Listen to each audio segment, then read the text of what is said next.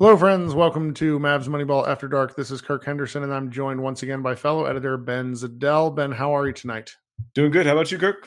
You know, I'm I'm okay. I'm making it through the weekend. We had a little Mavs Moneyball gathering on Friday night, and I was sick going into it, but then got sicker because I couldn't help myself by having.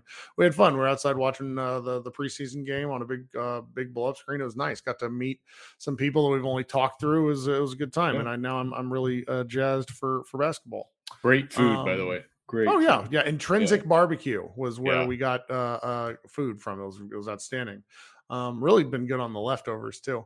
Uh, really recommend the cream corn. How's that for random to start a podcast? um, all right, so we've done two player preview podcast shows so far, kind of the guys that we wrote about, and our staff did a wonderful job this offseason and turned in all like 16 player previews for the guys that we were you know knew that we're going to be on the roster. Um, the only guy we're not going to end up talking about, I think, is Tyler Dorsey, who I am not sure makes it through the week as a Maverick. Um, ben wrote about him, but that kind of is what it is. Uh, then what we're going to do is kind of go through and finish up the with the five players that we haven't um, that we haven't hit on yet. So let's just kind of jump right into it. So the first guy, uh, he his his article is one of the lead articles on MavsMoneyball.com today is Dwight Powell, who has he's the longest serving Maverick uh, serving. He's been with the team since the trade uh, that got that netted the Mavericks Rajon Rondo uh, way back when, and you know he's just been sort of a stalwart in the lineup. He's played a ton of minutes. He's really high on like the all time Mavs games played list. Um, and this year, from what we're sort of seeing, it looks like this might be the first year in a few years where he has a a bit of a role reduction.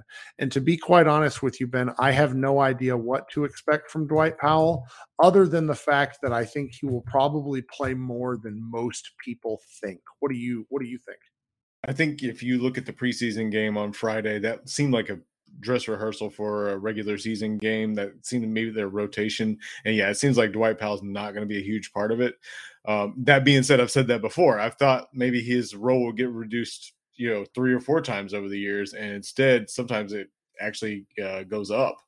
Um, so yeah, it's like you're saying. I don't know how to predict what his role is going to be on this team, um, simply because uh, he, he and Luka do have some pretty good uh, chemistry on the offensive end, but he's just such a turnstile on the defensive end. Despite him, he does everything right. You know, despite he he he's in the places he's supposed to be, he just doesn't. He's have, really good on the perimeter. It's yeah. just once you like the closer you get to the rim, the more obvious it's like, well, oh, Dwight Powell's there. I'm going to score. Yeah, so. he just doesn't have the size to really bother guys on the inside. And so, yeah, um, with Jason Kidd's you know defensive mentality, I just don't see now. Now that he's got some guys, I think he kind of played Dwight Powell more than he wanted to last season out of necessity. Uh, their big man depth is a lot better this year, and so I think uh, you're just going to see that finally that reduced role uh, that a lot of people have wanted. Uh, again, you know who knows what the season brings, but I just can't see a big uh, space for him in the rotation this year. Which, you know, okay, let's go look at last year. Like eh, throughout his career, he's averaged just under 20 minutes a game. So I think some of this is like expectations where we feel like he plays more than he does. And I think that's largely because he's an Iron Man. I mean, he played 82 games last year uh, and started a ton of them. So we're just really used to seeing a lot of Dwight Powell. And it's it's you know in, in 2018 19 he played 77 games like the last couple of years he's played a little bit less as he's had some some injury issues um and and things like that but it, it's if if he goes down like last year he played 22 minutes i expect him to play 10 to 15 minutes so and probably fewer games overall um where they don't need him night in and night out but when we say role reduction, it's it's kind of hard to really talk about what that means because I think some people think he's just going to go away, whereas I think he sort of fades to a back part of the bench and gets to play a little bit, uh, you know, with particular lineups and they're going to really experiment to see how how how he works and how he doesn't because the one thing that you'll that, that you you have to say about Dwight Powell is that he does what he is coached to do. It is sort of a physical limitations a size limitation thing that you talked about for example. He has real high hips yeah. um so I just think he he has a real high center of gravity so he just gets kind of bodied easily but you know he's on an expiring deal. I think a lot of people believe he's going to get shipped out in some sort of trade but I mean, we've thought that for years, and there's yeah. just I, I just I I sort of assumed Dwight Powell is like going to end up with a, like his his like uh, jersey in the rafters. Like he's just been a part of the team forever. Well, I, I said he's going to be the Mavs Udonis Haslem. Mm. Like that seems to be the way it's going. Is he's just going to still be on the team, you know, on that 15th roster spot or something, just collecting a paycheck to be a technical coach. You know, I love it. I love it. Um, well, there's not really much more to say for for mm-hmm. Powell at the moment. We'll see. I mean, maybe he gets an expanded role if if things go sideways. It's nice to have him as mm-hmm. depth insurance. I will yeah. say that because we know what we're going to get when it comes to Dwight Powell. Sometimes a lot of cardio, but he sets hard screens and he plays hard, and there's value to that. Yeah. Um, coming up next is is probably the guy one of he's probably like my 1B X factor for these Dallas Mavericks, and that's uh, Spencer Dinwiddie. Spencer Dinwiddie joined the Mavericks last season as part of the Kristaps Porzingis trade, uh, and he had really one of the great uh, let's see how many games he played it was a it was a 23 game stretch with the dallas mavericks where he played some of the best basketball of his entire career uh, he shot 40% from three. He shot 50% from the floor. He was really magnificent in helping the Mavericks go all the way up and, and secure the seed that they did for the playoffs. And with Jalen Brunson gone, I think there's a lot of expectation for Dinwiddie. And I don't know how to contextualize that expectation because the player I have seen going back to his, you know, he's, he's 28 years old or 29 years old, uh, and, and going back to his rookie year in Detroit – uh, you know, he didn't play too much his first two seasons. He really started to break out with with the Nets in 16, 17. He's just he's he's an inconsistent player. Um, I, I don't I don't know how to say that without being disrespectful because I don't mean to be. It's it's just I, I at the moment I feel like the expectations for Spencer Dinwiddie are sort of off the charts high where, where are you with he him at the moment? Yeah, I I think he'll be fine in the sense of the regular season. Uh, you know, it, it's a question of was that regular season splits that once he came to Dallas, is that going to be his season or something approximating that? Or is it going to be more like the playoffs? Is that what we're going to see from Spencer Dinwiddie? And and the the true thing is, is probably going to be somewhere in between. You know, mm. um, you mentioned that inconsistency that that's the concern is yeah okay can he play like he did you know i guess he came in february that last month and a half two months can he do that for a month at a time probably but can he do it over the course of a season is a big question that we haven't seen since that one year in brooklyn uh, when they and truthfully they weren't I mean, they were competitive that year, but they weren't, you know, competing for anything in the playoffs or contender or anything like that. So, um, can he do that on a competitive team in a West that's a lot more competitive than the West, the East that he was in that year. I'm not sure. Um, the the talk a lot this year has been, or this offseason, I should say, is uh, has been about the Mavs replacing Jalen Brunson's production. I don't think that's a huge issue because you've got Spencer Dinwiddie. He's going to replace some of that production. The question is, who's going to replace Spencer Dinwiddie's production on that? Uh, when you know the minutes that he's not going to get now. So sure. you know he he's moved up in the depth chart one spot. There's no one to move into his spot. So I think that's where you know I think Spencer Dinwiddie can do a pretty good uh, Jalen Brunson impersonation. I think he'll he'll be fine in that sense. I looked up. I was concerned about uh, you know Brunson was really big for the Mavericks in the mid range, which is a huge thing because they're going to try and get to the rim. They're going to try and shoot three pointers, but when things break down, uh, you need a guy who can hit a mid range shot or two. Uh, obviously, well, that's going to be Doncic most of the time, but Brunson was able to do that last year for the Mavs a lot. Um, well, he does a. The, the thing the things I'm interested in seeing Dinwiddie do more of is drives and drawing fouls, which he did a really nice job with with the Mavericks last year. Um, in those 23 games, he averaged 4.7 free throws, uh, which is really really good. Uh, the thing that I'm concerned about is the three point shooting, where yeah he has been an abhorrent three point shooter throughout his career. He's a 32% three point shooter. Uh, last year at the Mavericks, he shot 40%. We obviously saw him hit huge shots in the playoffs after being ungodly bad for yeah. long stretches. And so, does the shot come and go? And better yet, does whether the shot is hitting affect how the rest of his game translates? because it's okay to miss shots so long as you're doing other things while you're out there on the floor. And at the moment, I'm just a little nervous about that, particularly with some of the the lackluster preseason uh, performances that we saw. But I mean, again, it's preseason. Yeah, him hitting, you know that it was just a 25 game sample. I think he did he shoot like 41 percent or something for three. Yeah during that. Yeah. yeah. I mean, it was good. Again, I can't see him shooting like that for a whole season, but I mean, what would be a what would be a respectable three point percentage for him? To, for give me give me 35, like 34, yeah, 35. Like average, like league average, I think. Yeah. that's enough. That's what the Mavericks need. And it's so, silly because when you talk about these things, you talk about them over so it's like on a per game basis, he shot four and a half threes.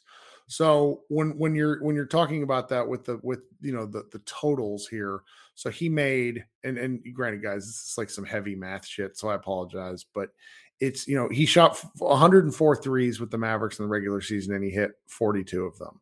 So if he would have hit instead like 36, you know his percentage goes down. So it's like we're not talking about that many more made threes over the course of the season, is what I'm getting at. It's just a few more here and there, and he can't have these stretches where he's not able to hit anything. Uh, I'm sure that will happen, but it's a matter of how do the Mavericks sort of battle through that? Because I think that for as much as fans love Spencer this season, I think there there's going to be a lot of not like open eyes, but like he's just going to be he's going to be high key a frustrating guy from from game to game. Yeah, we had a really uh, small sample of Spencer, and uh, now we're going to get the full full complement of everything. So it'll it'll be interesting to see. You know, hope maybe you know it's a he has brought up the fact that last year was his first year back from the ACL surgery, um, and we all know you know it, usually those guys don't uh, recover very well until the year after that. So yes. Maybe the Mavericks are the beneficiaries of that second year recovery for from the ACL injury. So which is what I, I, think one of the biggest things we can hope for. So, from a guy who we're expecting a little bit or a lot of inconsistency to probably the single most consistent Maverick on the roster, and Dorian Finney-Smith. Dorian Finney-Smith is is he signed a contract extension with the Mavericks uh, for three years, probably locking him up to being one of the most valuable players uh, in the in the NBA, dollar for dollar. He has been with the Mavericks for all six of his NBA seasons uh, and he looks looking to be sort of a Mav for life.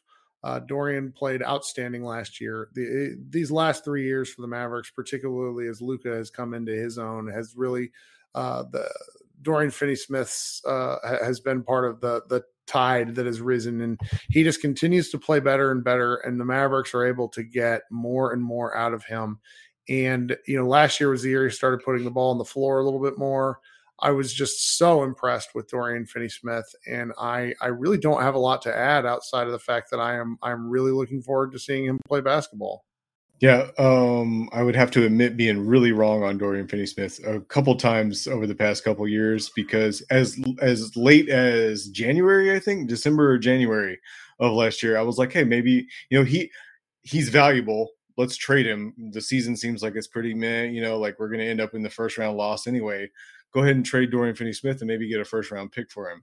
Well, obviously that's wrong. Uh, you know, I he's super valuable to the Mavericks. Um, they can't replace what he does uh, just with anybody.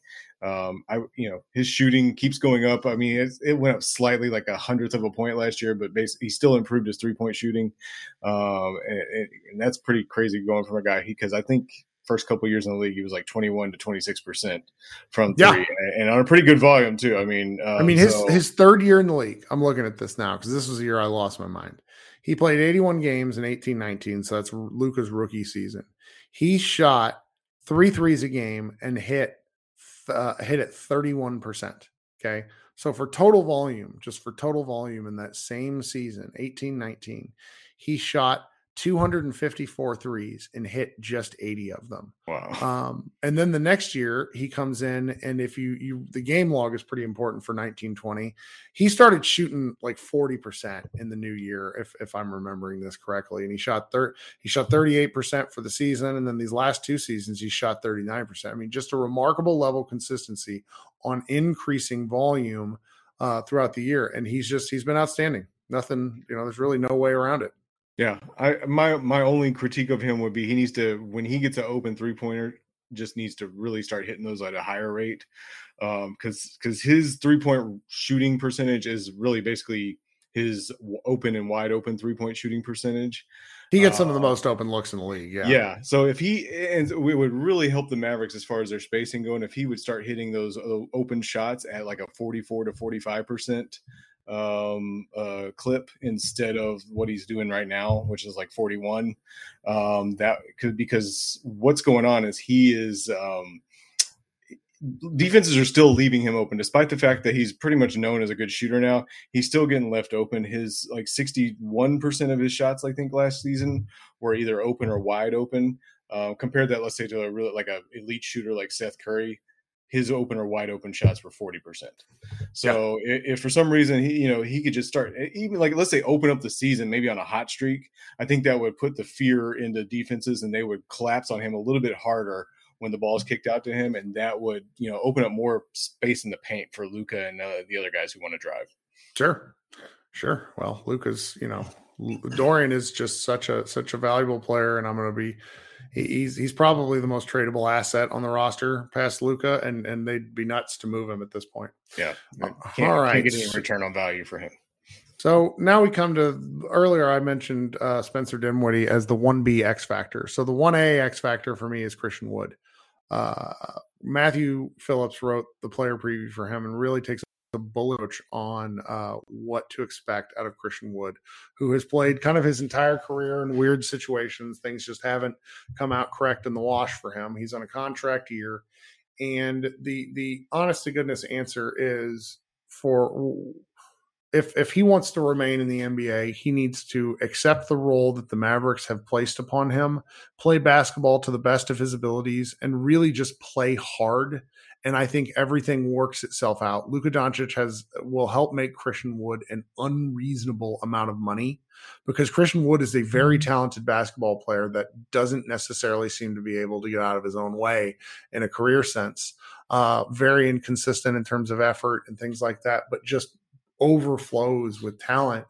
And if the Mavericks are going to make a run in some way in the Western Conference, I think it will be if uh, Christian Wood sort of takes the the Antawn Jamison role from way back in the day when he was a Mavericks bench player, exploits it, and really becomes like a six man of the year candidate and makes a case for starting. Uh, I I just I, I think really highly of his ability to play basketball. It's just is he going to put the first thing first? Because if he's so concerned about a contract, which by all whisperings and accounts he really is, then it's going to be a problem for him this year. If he can just let his basketball do the talking, I think he's going to be just fine. Yeah, he can all he needs to do is score on offense. The defense will come later. I know the defense is probably going to hold him back as far as minutes goes, uh, but I just don't think uh, it, it's possible for him to really pick up to the defensive level that Kidd's going to want uh, until maybe like January or February of this year. Um, so what he can do to basically, you know, force Kidd to keep him on the court is just real eat on the offensive end. Uh, hit the he's going to get a ton of open three pointers. He's going to get a ton of open like rolls to the lane. If he can do that, then it's going to you know it's going to be impossible for Kidd to keep him off the floor. they they can figure out the defensive stuff. I, again, I know uh, Kidd's going to like really hammer on the defense, and I think he will earlier too.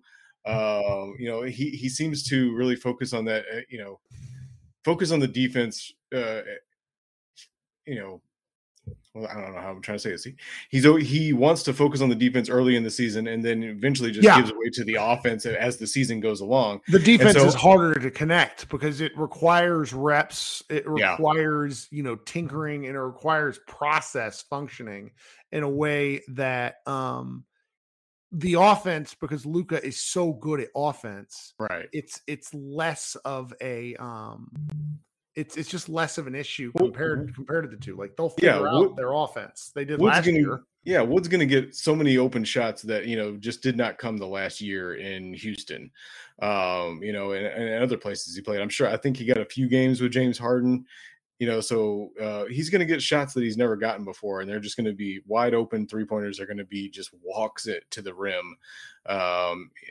easy lobs, you know. So uh, he he can he's going to put up numbers on offense sure. and that's where like he needs to focus on it's just like hey like you said be everywhere he needs to be really develop that chemistry with Luka Um, because again, I just don't see him uh, a guy who struggled on defense everywhere in the past, just coming in and immediately being a great defensive player sure. uh, on a team, you know, a new defensive scheme. So, well, and and the bench role that he's going to be starting the season with, six man type guy, gives him an opportunity to play against lesser talented, uh, uh, you know, the the sixth, seventh, eighth men on other teams. Yeah, and he can take advantage of that if he focuses and that's going to lead that could theoretically lead to a change in role like these things tend to work themselves out if you just do the things within your control which is you know starts and ends with with playing hard. So i'm low key at the moment i feel bullish on his on his uh you know outcome but it is up to him. Yeah. if if he doesn't want that role or he lets other things get in the way then the mavericks are not going to deal with that and then he won't be a maverick yeah, it, it, it's pretty straightforward there. And they don't have a ton invested in him. I think that's what people, a lot of people, you know, expect him to just walk into this like all star role. Um, there's a reason he was available for a late first round pick and just salary exchange, you know. Um, so it, it, it's up to him to go out there and grab, you know, do the things that he's supposed to do. And then because the, the big thing is, I think the highest ceiling for the Mavericks is Christian Wood playing the five in the playoffs. Um, I, I, think at least for you know a good chunk of the minutes, I think that's their high ceiling. But that's going to you know depend on him being able to handle those defensive minutes at the five. And early on, they're just not going to trust him to do that. But it's up to him to prove that he can do that. And if and if he is their starting five for a, you know a playoff series or two, then yeah, he's going to get that contract he wants. Well, there's not much more to be said there about Wood, though. I, I really am looking to looking forward to see him play basketball. The glimpses we've gotten in preseason were a lot of fun. So that leaves us with the most obvious candidate that we haven't discussed in Luka Doncic. Uh, I wrote the player preview for him. I think there's an opportunity, or if if you don't consider it an opportunity, there's a likelihood that Luka Doncic plays one of the highest usage seasons of NBA history uh, where he might be an MVP candidate just based on the fact of how much he has the ball and the numbers he puts up. Uh, my friend Matt Moore said on a podcast we did last week that he has bets down for Luka to lead the Maverick or not the Mavericks, the NBA in scoring and assists. He just thinks that they're going to have to run everything through him because of the aforementioned sort of ball handling challenges. Luka comes into shape or into camp in shape for the first time since the 2019-20 season. There's real no reason outside of maybe his own focus that the Mavericks aren't shouldn't get off to a great start. I am I'm really ready to see Luka Doncic play basketball again. He does so many weird and fun things and is so impossible to guard and impossible to really describe when you're covering him. I know that there are people out there that really don't like how he plays. And my opinion is those people haven't actually watched him play. It's more of a, a preconceived notion. I get that he complains too much, but past that, watching Luka play basketball is really, really fun and why I do this. Yeah, he the passes that he's able to make, it's it's insane. It's you know, we, we we talked about it on Friday that so we think you know there's a there's this trend where Luka makes an amazing pass out to the three point line and the guy who catches the pass can't knock down the shot. And we were talking on Friday that hey maybe it's just because they don't expect this pass coming because sometimes it comes out of nowhere and maybe they're just not ready for it. And that split second of like hesitation throws them off because sometimes I mean like it, it's we've all been watching basketball for a long time and he just hits angles that I've never seen before. It's yep. crazy. So I can I you know I can absolutely see yeah yeah, they're going to have to run everything through him. My only concern with um, him winning an MVP would uh, be their, you know, um, standings. You know, um, Jokic won it with the six seed last year. Um, and there was a lot of discussion about that. I wonder if there would be hesitation to hand it to a, a guy who's like, you know, fourth, fifth, sixth seed again. Um, but it just depends on the numbers of the guys ahead of him, you know. Um, but yeah, there, there's certainly a good reason to think that he's going to eh, could take home that MVP and lead. I don't know if he'll. I don't know if he'll ever lead the NBA in scoring. I just don't. I mean, it's. I mean, if he, he wanted to, he could. The argument, the argument is is just that they're going to have to increase usage to where he'll be like thirty two to thirty three points a game up. Because I mean, last year after the after the all not All Star break, the final forty four games of the season, he averaged twenty nine point seven points a game. Like it was something absurd. So you you get him up, and it's like what was NBA scoring leaders twenty twenty two? What was it last year? Um, if he's twenty nine, he's probably close. Yes. So it's like the 21 22 season for last year for points, points per game. Joel Embiid was at 30.6 and he was the leader. So okay. it's you're this is because you're old like me, where you remember the Kobe Bryant seasons where he was pouring in 35 a game. So it's like, right. man, how's he going to do? Because I agree. Like, I don't know if Luka ever gets there. But if Luka can get to the free throw line, you know, eight and a half times a game instead of seven, that one and a half points app, you know, and assuming he can finally actually get his free throws up to about eighty percent, there's yeah. a real chance. There's a real chance for Luka to do to do all this. Yeah. Um, you know, past that, just just if he can focus on defense and shut his mouth around the refs a little more, those are about the yeah. only two things that I could really think. You know, he's I would but, say the big thing is, is, maybe running more. I mean, we've talked about this for like two or three years now with Luka. They don't want to run. We thought maybe it was a Carlisle thing, and they actually got slower with Jason Kidd. Um, it's a weird thing if you you know uh, watched him in uh, the Eurobasket. He you know he would grab a rebound and take off, or get the ball down the court, at least pass it down the court, you know, for an outlet pass. Um, and they just seem to have no interest in doing that. And I just think that would be a really I mean, they, they they have this tendency sometimes, and especially in close games against quality teams, to have to go into the half court and grind out possessions down to like the last two or three seconds on the shot clock. And it would be super nice for you know the Mavericks just score a few easy points off of Luka grabbing the rebound and then kicking the ball down the court.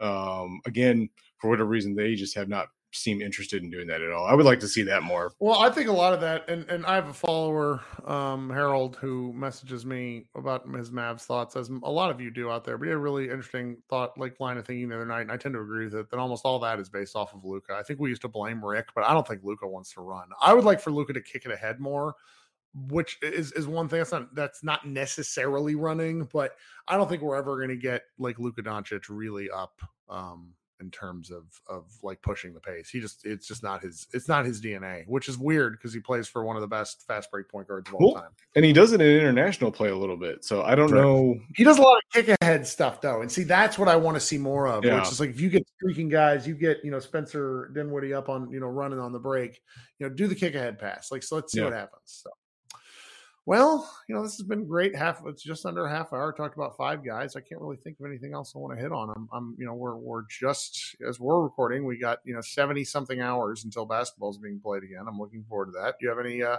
any parting shots for us? Uh, just looking forward to the season. Um, yeah, that, I, that's all I got. Is uh, go Bills. I'm sorry, sorry, Ow, about okay. your Chiefs. Yeah, I'm sorry you can't see it, but I'm wearing the Bills shirt. That was a really that was a really good game.